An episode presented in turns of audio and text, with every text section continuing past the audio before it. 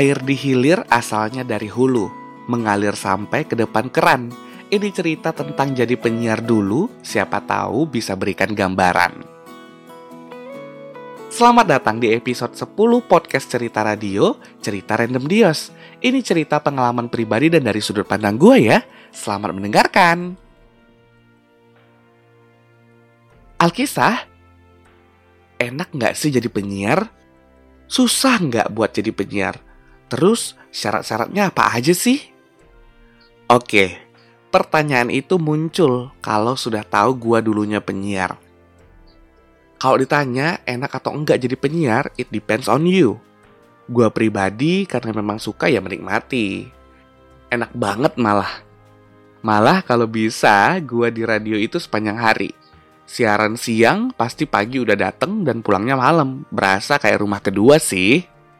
Susah atau enggak jadi penyiar radio, sebenarnya prosesnya asik banget. Semua diajarin dari awal sampai kita layak naik siar. Mulai dari latihan pernafasan. Eits, jangan salah. Penyiar juga ada senam pernafasan dan juga senam wajah loh. Sama kayak penyanyi. Kalau bisa, suara kita itu berasal dari pernafasan diafragma sehingga suaranya bulat. Nah setelah itu, kita bakal diajak buat kenal dengan feeder, mic, dan hal-hal lain terkait dengan radio. Kalau dulu gua sampai ngerti pemancar dan juga ruang pemancar dengan mesin-mesinnya. Kalau mau jadi penyiar radio A, maka kalian mesti paham benar itu segmen radionya bagaimana, target pendengarnya siapa, sehingga ntar saat pembawaan bisa menyatu. Gaya bahasa di radio masih paham ya? Kadang ada yang pakai aku, saya, Anda, kalian, gue, elu, dan lainnya. Itu tergantung dari masing-masing radio. Kalau gua dulu radionya segmen keluarga, dari dewasa muda ke atas. So, jelas banget, kata gua dan kata elu nggak akan boleh digunakan, kecuali radionya emang segmen anak muda. Termasuk nanti bakalan ngerti program-program di radio itu sendiri. Nah di radio kadang ada pemikiran, kok hebat banget sih ngomongnya si penyiar? Enak aja ngomong panjang lebar. Perlu diketahui bahwa semua penyiar itu mesti ada skrip siaran. Ini agar omongan selama siaran gak ngalur ngidul, apalagi program radio berbasis informasi. Kalau dalam penulisan skrip, koma itu dilambangkan dengan garis miring satu. Kalau titik itu garis miring dua, dan titik terakhir itu dengan garis miring tiga. Ini mempermudah untuk mengerti pemenggalan kata. Kalau ada beberapa hal yang ingin ditekankan, bisa menggunakan bold atau underline di kalimat atau kata tersebut. Kita penyiar ini dikira punya kosakata lengkap dan sebagainya karena skrip ini. Kalau dapat radio penganut wajib skrip siaran, maka sehari sebelum siaran mesti ready itu skripnya dan diberikan kepada koordinator siaran. Dulu sih, gua memang dituntut banget buat update informasi, mau nasional dan juga internasional Penting banget ini. Kebayang dong kalau misalnya penyiar nggak update informasi. Malah dengan update ini, nanti kita jadi ada bahan untuk diomongin. Selain informasi, maka kita juga harus update tentang musik dan lagu. New release, musisi-musisi, sampai penyebutan nama mereka. Dulu gue nggak tahu banget nih tentang A7X. Ternyata itu artinya Avenged Sevenfold. Terus ada Beyonce dengan garis di atas huruf E itu dibaca Beyonce. Bukan Beyonce atau Beyonce dan masih banyak lagi. Kalau dipercaya buat jadi koordinator program, maka siap-siap harus ada nih ide-ide gimana programnya cocok dan juga menarik buat pendengar. Terus selama program berlangsung bagaimana biar tidak monoton.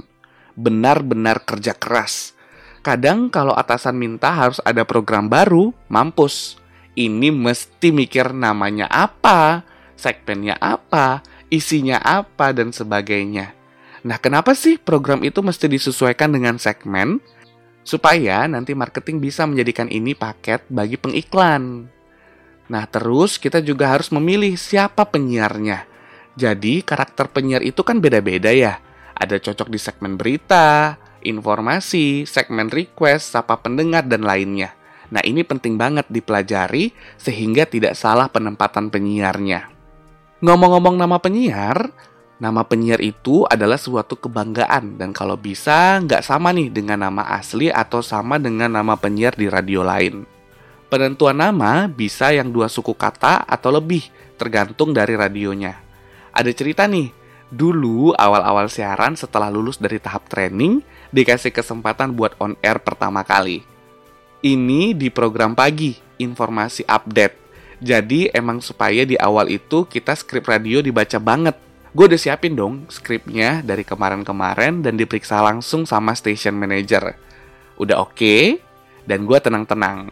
Sampai besok paginya di radio, siaran jam 7 pagi nih. Nah, kita penyiar harus datang satu jam sebelum on air. Ini supaya tidak buru-buru dan menyiapkan semua sebelum on air. Jam 6 lewat 50, station manager masuk di ruang siaran dan bilang, all is well. Oke, gue berusaha nggak grogi. Tiba-tiba dong, eh Dios, lu udah ada nama siaran belum? Damn, gue lupa untuk itu. 10 menit sebelum on air, gue nggak tahu nama siaran gue siapa. Dan alhasil, gue buka Google dan masih ingat banget. Buka kapanlagi.com dan muncul info tentang Jonathan Frizi. Dan gue ambil Frizi-nya. Kemudian cari lagi, Nama Dios kayaknya belum ada nih dipakai oleh penyiar di kota Padang dulu. Jadilah Dios Frizi. Mulai dari itu, Dios Frizi mengudara dan tidak ganti-ganti sampai sekarang maupun di panggung. Buat kalian, jangan sampai lupa ya persiapkan nama siaran kalau semisal mau jadi penyiar. Tapi untuk beberapa radio juga telah menyediakan beberapa pilihan nama, jadi kalian nggak perlu untuk mencari nama siaran kalian. Kalau sudah jadi penyiar, ini udah kayak artis-artis tapi skalanya paling kecil. Sudah ada pendengar dan lama-lama bisa jadi fans. Really, ini pengalaman banget. Dulu sering diantar makanan ke radio saat siaran oleh pendengar. Simple sih, tapi berkesan banget. Berarti kita sudah sangat diperhatikan. Pernah sekali ada pendengar gue, dia itu seorang pedagang di salah satu pasar dan yang benar aja dikasih diskon, dikasih bonus dan sebagainya. Enak gak sih jadi penyiar? Nah enak banget malah. Apalagi sudah banyak jam on air, dilirik pengiklan, kalau ada event, kita deh MC-nya. Dan akhirnya gue bangga bisa menjadi penyiar radio. Meski sekarang tidak bisa lagi cuap-cuap di ruangan kedap suara tersebut. Dunia ini sangat berkesan dan menjadikan dia seperti sekarang ini.